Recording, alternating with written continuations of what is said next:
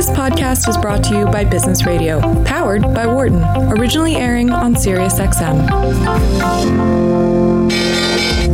Welcome to our Behind the Markets podcast. I'm your host, Jeremy Schwartz. Alongside Wharton Finance Professor Jeremy Siegel, we tackle the latest market trends every week on Business Radio, powered by the Wharton School, SiriusXM, Channel 132. Our guest consists of experts like the world's leading authority on long-term economic growth, Bob Gordon. We will continue to see jobs created rather than destroyed. Former chair of the Federal Reserve, Janet Yellen. I mean, I don't think either of us ever expected that we would live through a financial crisis. Or even the head of the Digital India Foundation, Arvind Gupta. The reason that people are talking about India is massive digitization and financial inclusion that we have done over the last couple of years. Enjoy this week's show.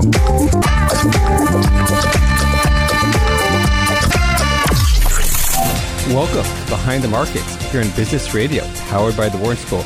I'm your host, Jeremy Schwartz, Global Head of Research at WisdomTree. My co-host is Wharton Finance Professor Jeremy Siegel, author of Stocks for Long Run and The Future for Investors. Joining me in the studio today is Liqian Ren, the Director of Modern Alpha at WisdomTree. Please note, I'm a registered representative for Foreside Fund Services. Professor Siegel is a senior advisor to WisdomTree, and our discussion is not tied to the offer, sale, and investment products, and the views of our guests are their own and not those of WisdomTree or its affiliates. Professor, wow, what a what a week! A lot going on from the Fed to more tariffs to an employment report. A lot, a lot to talk about. Oh golly, wow! One of the biggest weeks we've had. Yeah, so let's let's start at the the beginning of the big news, which of course uh, was the uh, the Fed meeting, and we pretty well had pegged that. I, I said there was going to be one cut, and I was I actually said that the market would apt to be disappointed. Uh, not that there was one cut, but that there wasn't future guidance that there might be another, and uh, I pretty well knew that was going to happen. You know, it was clear from the dot plot in the June meetings that this is the most split FOMC that we have had in years. Half the people think that there's no reason to lower it at all, and that the economic data is coming in, you know, relatively strong. And the other half says, uh, yeah, we're inverted the, the yield curve, and we've missed on inflation, and we need to go down 20, 50 basis points. So they compromise at 25, but they're not going to uh, all cave in to the uh, 50 basis point uh, reducers. So uh, clearly, they said we're going to wait until we see what kind of activity actually uh, turns out. I was actually surprised the market didn't crash right on the report. It almost took Powell enunciating it clearly that there was no commitment to necessarily lower rates in September for the market to really uh, dive. Um, and then, of course, on then on the next day, uh, Trump puts on uh, the uh, the well, not the threat, the planned 10 percent increase in all the other uh, tariff on all other goods, uh, effective September 1st, which is uh, now less than a month away. Um, uh, clearly not happy with the pace of negotiations, um, and still thinking that it, it is the Chinese and not the Americans that are going to pay for this um, and um, uh, the market is not happy with that. We've we've talked about that now for uh, you know all during Trump's presidency that this is one part of Trump's program. We like the fact the pressure on you know to negotiate something on the intellectual assets and trademarks. Yes, that's all that good, but the the straight trade or potential trade war and putting those tariffs is bad for the economy, bad for the markets um, and um, and it, it, it's it's playing through here. Uh, you know, could he pull back? He, they, he let a few hints out that if there's enough progress made and we begin to see uh, some uh, uh, tangible results, I pointed to the uh, purchase of farm goods and drug uh, sales, etc that he might delay it again. But um, you know, clearly the market's worried, and the market is worried this is a step towards a 25% increase on everything, which would really tank this market. Um, so that's the word. Then today, one, two, three punch, we get a employment report. Not terrible, but not great either. Um, uh, the, the the overall was pretty much on target, although the private employment was uh, on the weak side, and we did have a downward revision of over 40,000 in the previous two months, and perhaps most disturbing, uh, a big drop in hours worked. Um, the, the hours worked are always rounded to a tenth, so often you, you get these kind of lumpy moves, and a, a tenth reduction in hours worked, which we saw today, is actually equivalent to over three hundred thousand dollars, three hundred thousand lost payroll jobs. But it, it goes down much smoother, so you can't really interpret it specifically that way. But we are trending lower on on, on the hours. That means that the underlying GDP is weaker, and on top of that. All right, so we, we reported 2.1% GDP. Further data that we've gotten on second quarter, the one we saw, has now brought the estimate down to 1.9. Uh, the people I follow who have been really good at predicting these GDP numbers hit it virtually on the button for the last one. Uh, say that this quarter, now this is an early track, we just started August, is 1.7. So not only have we fallen to two, we've fallen below two, and this is before any potential impact of the tariffs. Uh, this is not taking into account what these tariffs might uh, do in terms of business sentiment and might take off of uh, GDP. So we are gift, we're into a lower phase. Clearly, we see the markets worry about that. The one kind of silver lining, again, in this report was we did a, get a, a tick upward in the participation rate, something we've talked about, which is positive, and as a result, the unemployment rate, which many thought would go down to 3.6%, stayed at 3.7, which and, and so sort of it, it's indicating that we're really not at an extraordinarily tight part of the labor market. We still have play there, or we though we should say that the U6 unemployment, which some people even say is more important than the official unemployment rate, uh, fell to a new cyclical low of 7.0, um, only two tenths above its all-time low, um, which was reached, I believe, in the 1990s. So that, as an indication of labor tightness, does show that there's not a lot of surplus workers there. But um, uh, the the main problem I thought was that the hours worked, the downward revisions of the previous month. Um, we we've, we are in a slower mode, and there is a danger that these tariffs are going to impair uh, business sentiment even more. Yeah, and so we've seen some dramatic moves in the bond market. The ten year is now right. 186, uh, ah. just from under two. Yeah. Um, how, how, do you think about where you know we've been at such you know you're not that far from all time highs in the equity markets and these collapsing bond markets. Where do you how do you stack up the rest of the year? Well, you know, I mean, I, I think it really depends on how how far the trade war goes. Um, I mean, if we could I mean, my feeling is that we could get another from the previous high. We're down about three percent now in the last couple of days from the high, two and a half to three. This is not much. Not don't forget a pullback, which is the mildest type of reaction possible, is only five percent. We're not even halfway there. So you know, um, uh, although we certainly could could get there. But from the high, I said we we had a potential of another five percent in this market for the next six months. And I would say if we don't have that 10% put on with a threat of 25, that we will probably get there. Um, but um, uh, you know, at that top, we're selling 19 times operating earnings of S&P in a low interest rate world. Nothing scary, but nothing dirt cheap either. Um, uh, you know, clearly, yeah. No, these these tanking. That, and one other thing about these tanking bond yields um, you know, we're really in danger now of inverting the the yield curve on a uh, 30 year uh, bond um, as it goes down. And I just read that for the first time ever, the German 30 year Bund went negative. Um, the only other 30 year bond that we ever had go negative was the Swiss 30 year bond, if I'm if I'm my recollection is correct.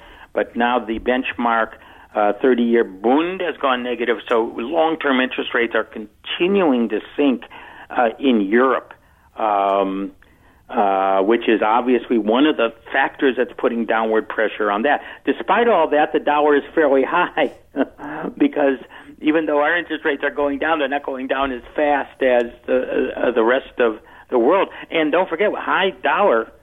I mean, the high dollar is definitely going to be a challenge for the um, for the S&P 500 uh, going further if it continues to appreciate. So there's a lot of uncertainties, nothing has fallen apart, nothing that says recession. And let me say my core belief, and I think that that Trump knows this is the only way he's going to get reelected in 2020 or has a chance. It's no slam dunk even if if it if there is no recession, but and no trade war. But if he has a, a trade war and pushes that envelope into next year, uh, it's going to have very negative consequences, and um, his election campaign, I think. Uh, will be in, in, in, in very great peril, and I think he knows that. And I think the Chinese know that, and one reason they want to extend that is they know that he's up against this election deadline. What can he really do? So there's the chicken game that's being played between the Chinese and the Trump administration. Well, very good, Professor. Thanks, thanks for uh, some some great opening comments here.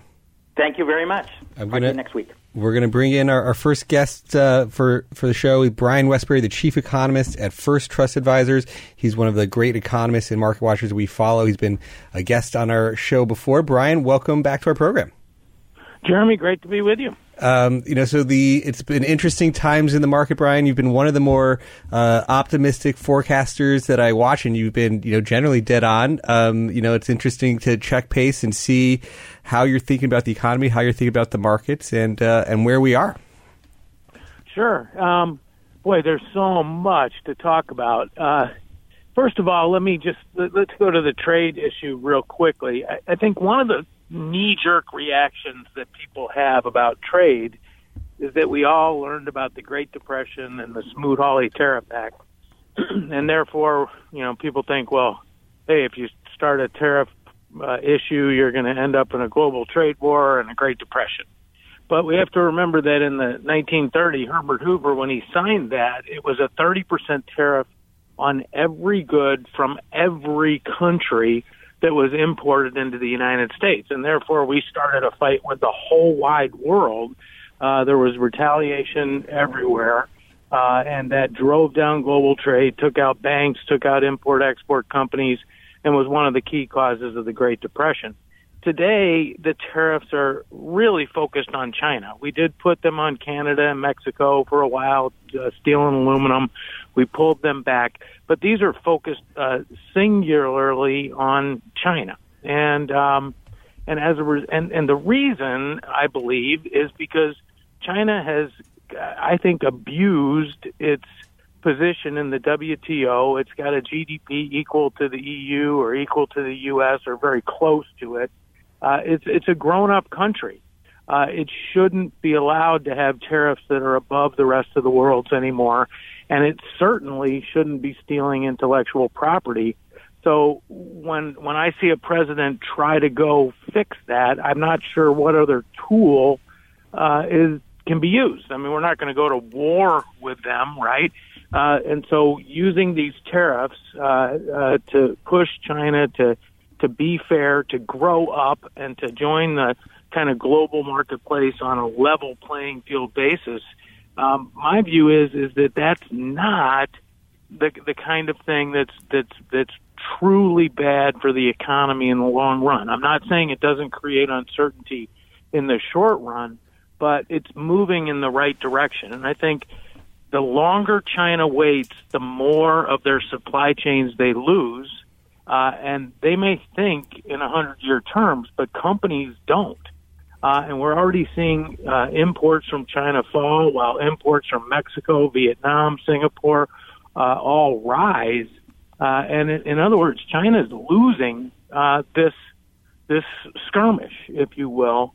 And, and I think it's going to settle out, and the world's going to end up being a freer trade place as a result. So, so just just to get that off the table, yeah. I am not worried about the trade war uh, leading to some Great Depression or even recession in the United States. Hey, Brian, this is Liqian. Uh, just to follow up, I mean, um, President Trump's uh, move this time definitely surprised China as well. You can see that from social media. But I have a question. Do you think on this particular move, is it really pressure on China or is pressure on President Trump's own negotiating, like the U.S. partners? Like, I think uh, it, it is uh, the previous, uh, you know, the the tariffs, it, it, definitely is geared toward you know getting China to the table. But this particular one, it somehow feels that um, President Trump is putting pressure on his own negotiators in trying to come up with a deal. Well, I think that that's probably true. Um, but but the real pressure, I think, is on China. And, and here's the way I, I kind of look at it, and that is, and I'm not saying that President Trump is thinking exactly like this because I don't know exactly how he's thinking, but that that the higher tariffs are and on the more goods uh, they're placed on, uh, the more likely those supply chains are going to move out of China so that the customers of U.S. companies won't won't have to pay those. Um, and and once those supply chains move, they're not coming back. And so China may make may take the position that hey, we we can handle losing all the U.S. supply chains if that's if that's the position they take. Uh, then we don't really have leverage. But I think this is more about putting pressure on China. And uh, and and I'm going to agree with you. It probably can put some pressure on U.S. negotiators as well. But but the point that the president's making is is that we're not backing down.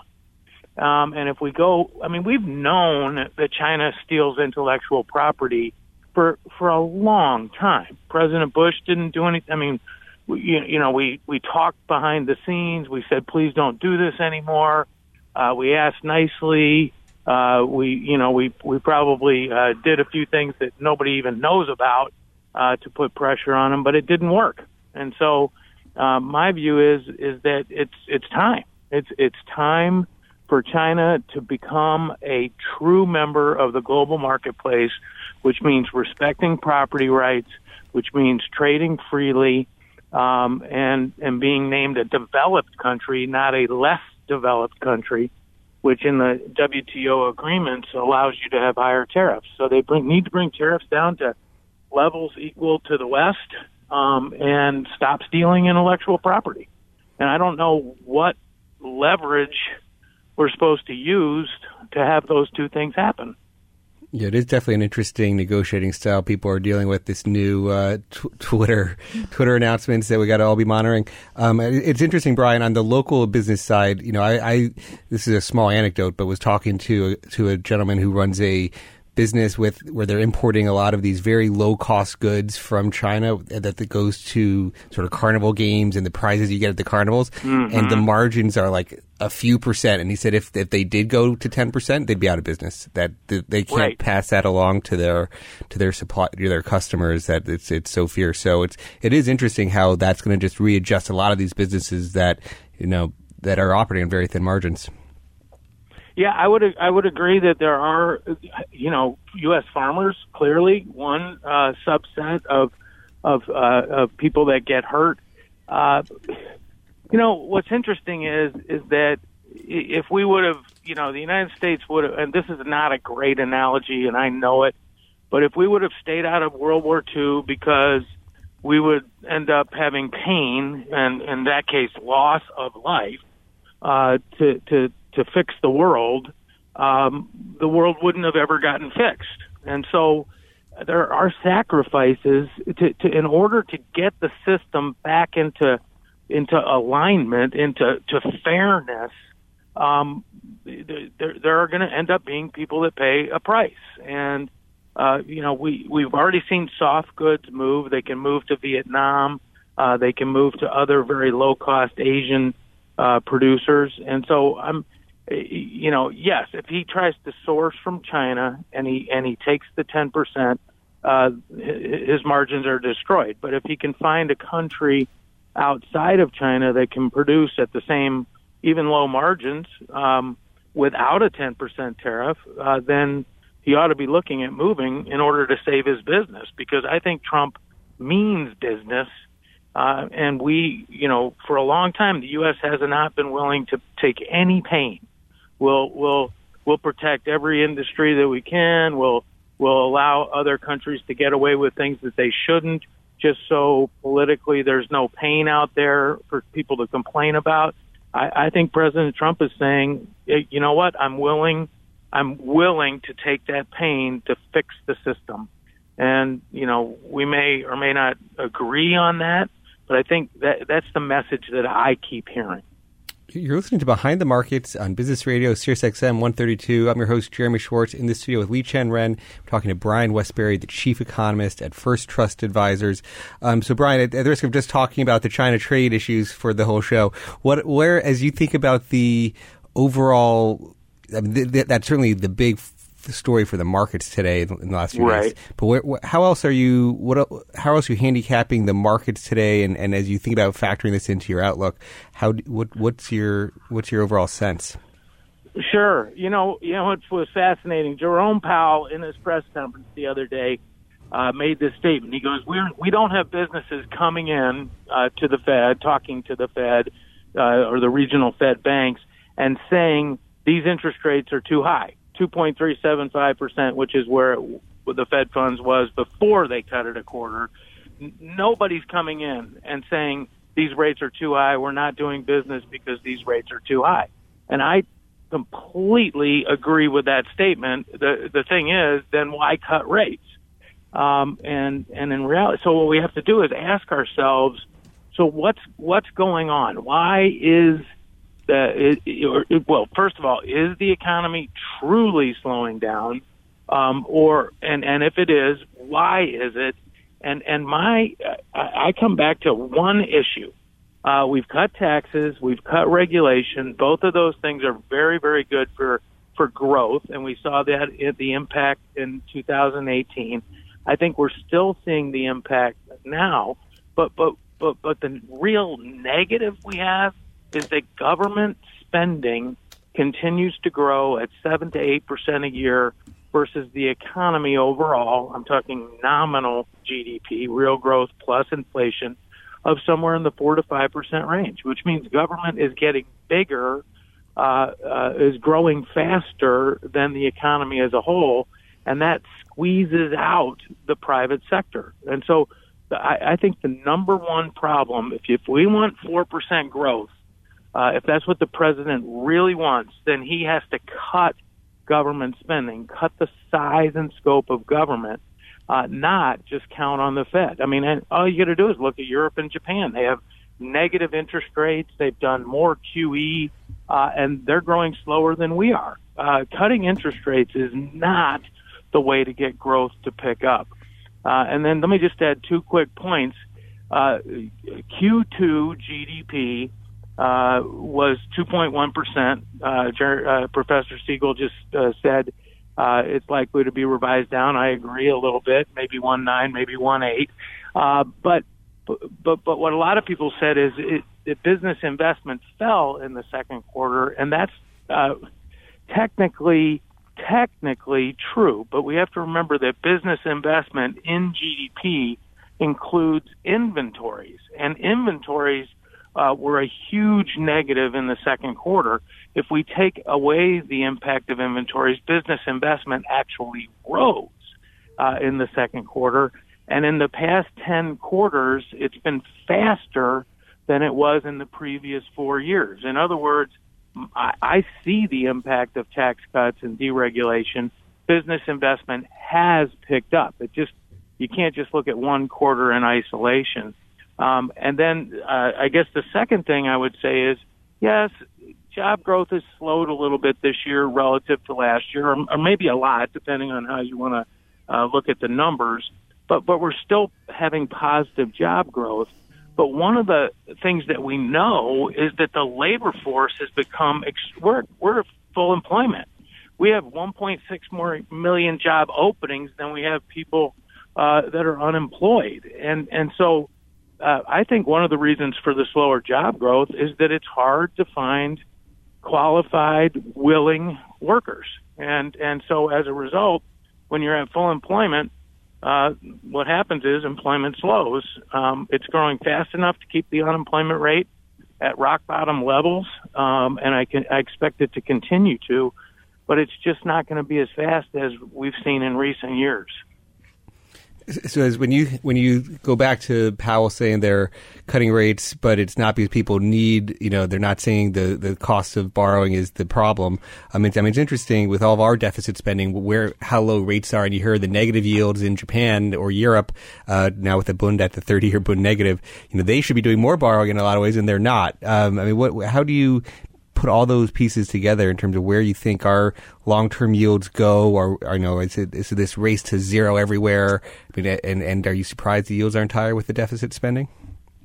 Yeah, you know, I mean, boy, this is such a, a boy. We could talk for hours on this, but let me let me just summarize my thoughts real briefly. Number one, negative interest rates are a man-made um, development. They the, the central banks of the world have are paying negative rates to the banks of Europe and Japan on their excess reserves. That, that, in other words, they're trying to punish them.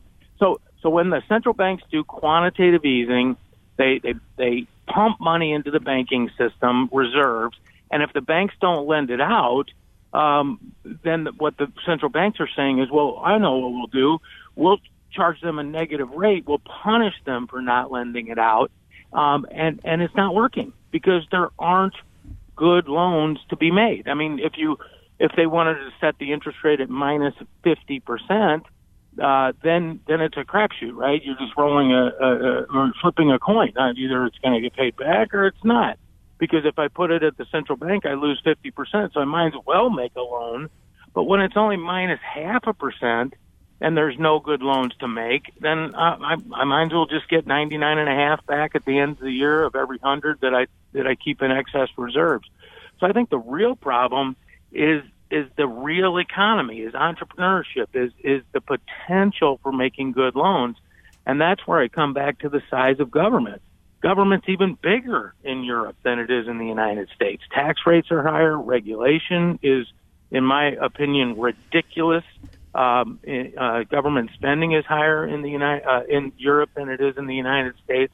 Uh, at least we've cut taxes and cut regulation, even though spending is going up.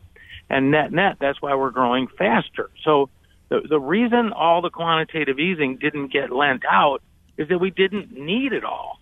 Um, it, it was a, it was a crazy amount of money to put in the system, um, and now we're trying to force banks to lend it, at least in Europe and Japan, and it's not working because there's not good loans to be made. The only way to get these economies growing is to shrink the size of their governments. Their governments have become so big that that the private sector can't grow. Um, so, how do you put all this together in terms of what you're you're suggesting to investors? What's your general market view on sort of of your of your, your outlook for, for markets? Sure. So, so the bottom line is the U.S. stock market uh, is using current profits and current interest rates is still undervalued, uh, and and so is Europe, by the way.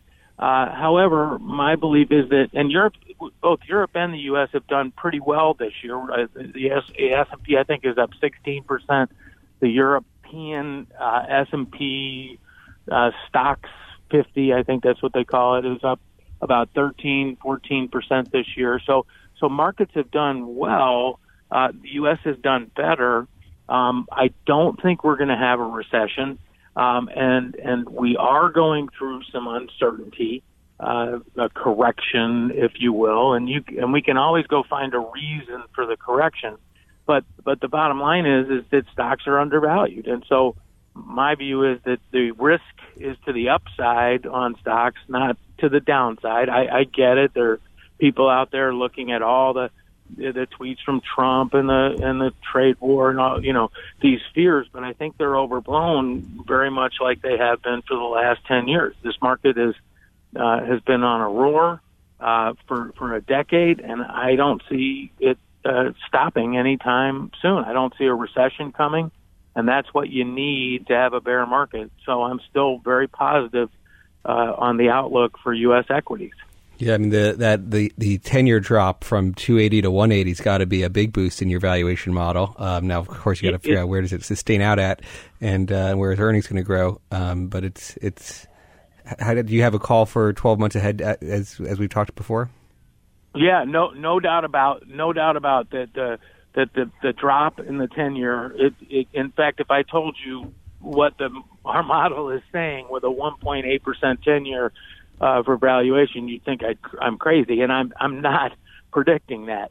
But we have uh, 3250 on the S&P for the end of this year, and I, I would argue that another 10 percent uh, puts us puts us at uh, 3575 in in 2020 uh, I, I think those are uh, easily doable. Uh, today, in order to make the market fair value, like uh, make the current uh, level of the S&P equal to our model, we would need a 3.04 percent ten-year, uh, and we're a long way from that uh, that ten-year yield. So, uh, right now, I, I think the risks to our forecast are pretty low. So, so do you have an infinity level of German stocks with the negative yields? It just goes up to infinity divided by a negative number. Yeah. Well, that's the thing. I I I truly believe that uh, this is a man-made number, um, and and therefore you can't use it. It's a it's a creation of of. Uh, I, I know central bankers are doing it. And they're not supposed to be politicians, but they are. It's a it's it's a creation of politics. It's a it's a, it's it, quant- quantitative easing was an attempt by the government to manage the economy. And in my opinion, and this is a topic for another day, it never worked. Uh, because if it had worked, we wouldn't need negative interest rates. We wouldn't need to punish banks to force them to lend. Uh, and I think the fact that Europe and, and uh, Japan have negative interest rates is proof that QE didn't work. And then I also believe that the fact that they're not growing is proof that negative interest rates don't work. Um, and uh, and and we have much higher rates in the U.S. than they do in Europe, and we're growing a lot faster. Uh, somebody needs to. I, I have my answer for why. I think we have a smaller government sector, a less burdensome government sector. But uh, I think that's a question for uh, uh, for monetary theorists, how come? How, they have a lot easier monetary policy than we do. How come uh, we're growing faster than Europe and Japan? Brian, it's uh, always a pleasure. And, and, when they go down to lower rates at the next uh, the next ECB meeting, which is a, what they seem to be implying, we'll have to come come bring you back to, to talk about it. Thanks. thanks. Absolutely, love to, Jeremy. Thanks for listening to the Behind the Markets podcast. If you want to learn more about WisdomTree, visit wisdomtree.com. You can also follow me on Twitter at Jeremy D. Schwartz. I'd like to thank Patty Hall for producing our live program on SiriusXM channel 132 and our podcast producer Daniel Bruno. Join us next week for another edition of the show. For more insight from Business Radio, please visit businessradio.wharton.upenn.edu.